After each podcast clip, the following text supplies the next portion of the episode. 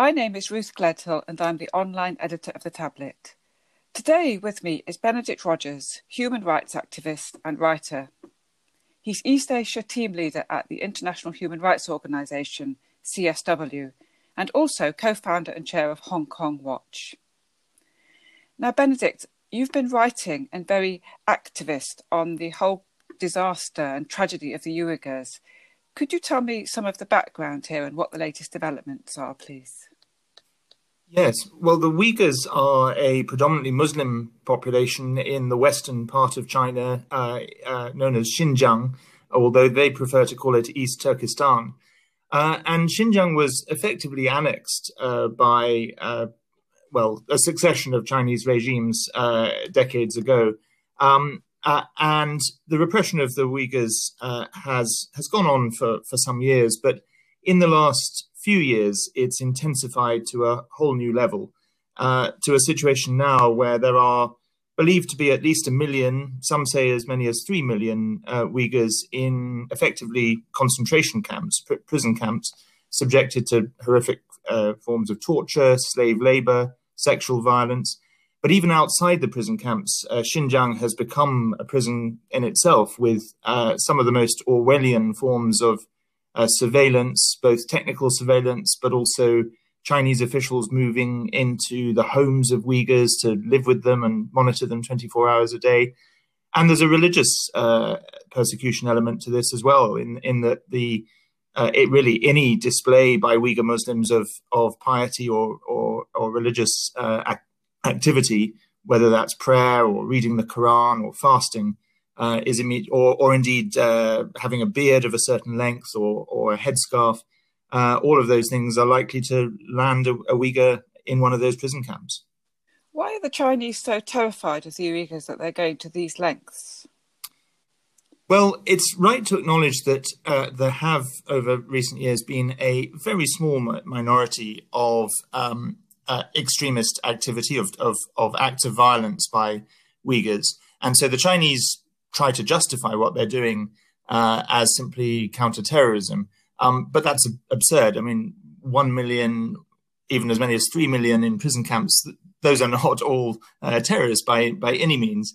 Um, and and so uh, I think it is uh, partly a, uh, an extreme reaction to those incidents of violence uh, in recent years, but it's also a, a, part of an over, overall picture of uh, Xi Jinping's regime trying to tighten absolute controls, stamp out any form of dissent, and really stamp out any anything that is not of the Chinese Communist Party, which is why they're so uh, opposed to different religions uh, and and trying to uh, sinicize um, ethnic diversity in, in the country. And have many of these um, millions in these concentration camps been killed? Uh, I don't have uh, specific uh, figures or, or, cases of people who've been killed, but um, certainly I think people have have died as a result of the conditions uh, in the camps. Uh, and and yes, I, effectively, people have been killed because of the way they're treated, but I, I don't have uh, specific examples of that. I, have read on various various in various places um, suggestions of organ harvesting. Do you know anything about that? Is that going on? Yes, uh, uh, and actually that, that is, of course, a, a, an example of people being killed.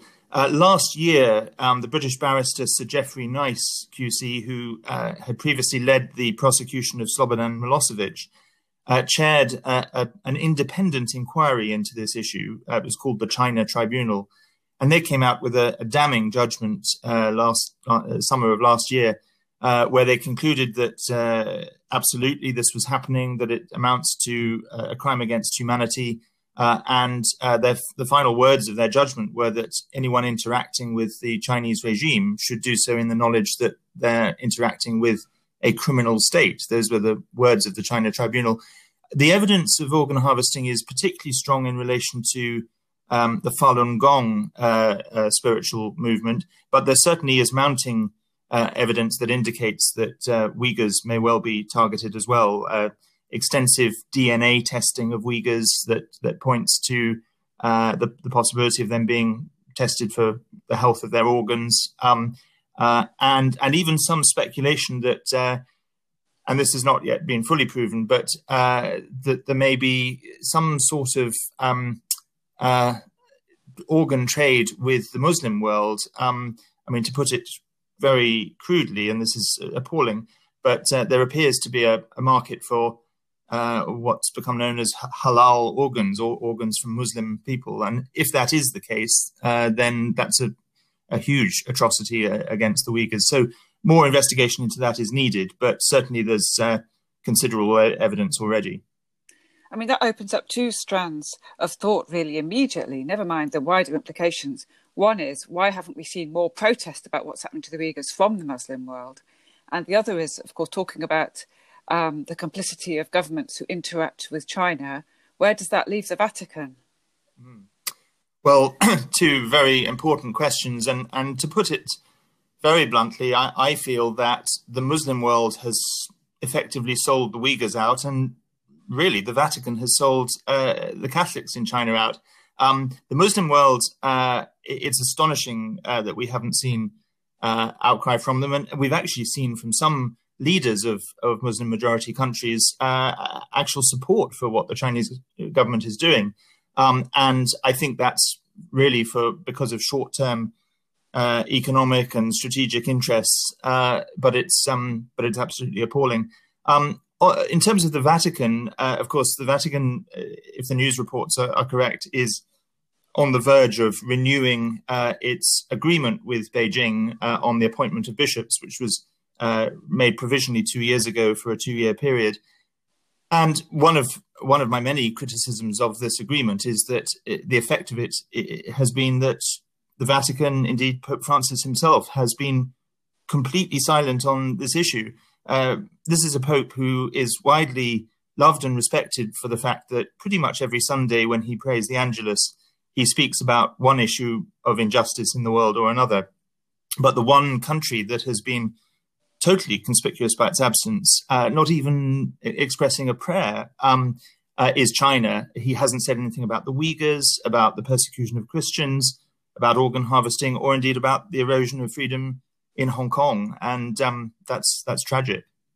Yes, it's a terrible omission, and it looms even larger as time progresses. And um, why? What about the rest of the world, though? How even you know so soon after the Holocaust, which led to the deaths of six million Jews in concentration camps and elsewhere in death camps.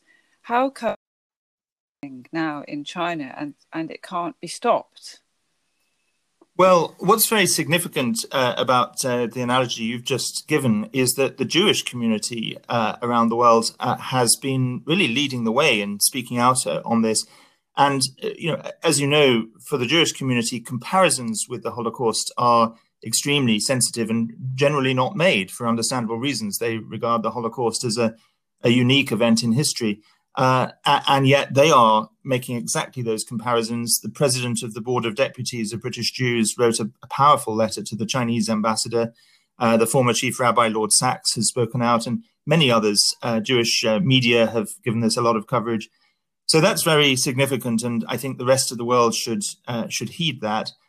I mean, there is, I think, um, a. I I feel the tide is slight is beginning to turn. Um, we see now the House of Commons Foreign Affairs Committee and another committee as well are both uh, carrying out uh, inquiries uh, specifically on the Uyghurs.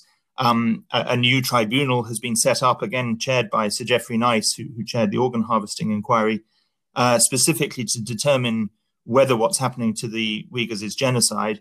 Uh, and and we are seeing more and more uh, movement, um, but there's still a way to go, and we we need the international community to absolutely stand up and uh, uh and say this cannot be tolerated. And do you think it's genocide? I think it has all the hallmarks of, of genocide. There was uh, an editorial a couple of years ago now, almost um, in the Washington Post, that quoted Chinese uh, government documents uh, or Chinese state media, uh, rather, uh, saying that the intention towards the Uyghurs was to break their lineage, break their roots, uh, break their identity. Uh, and the Washington Post said, you know, if, if that's not uh, an indication of genocide, what is? Um, there were leaked Chinese government documents hundreds of pages of them, which became he- headlined "Absolutely No Mercy," which was a, a quote from those documents. Uh, and the, there's also been reports now of a campaign of, of forced sterilization and, and forced uh, birth control and forced abortions, um, which is in itself under the Genocide Convention potentially an indicator of genocide. So I think the, the hallmarks are there. Undoubtedly, it's mass atrocities.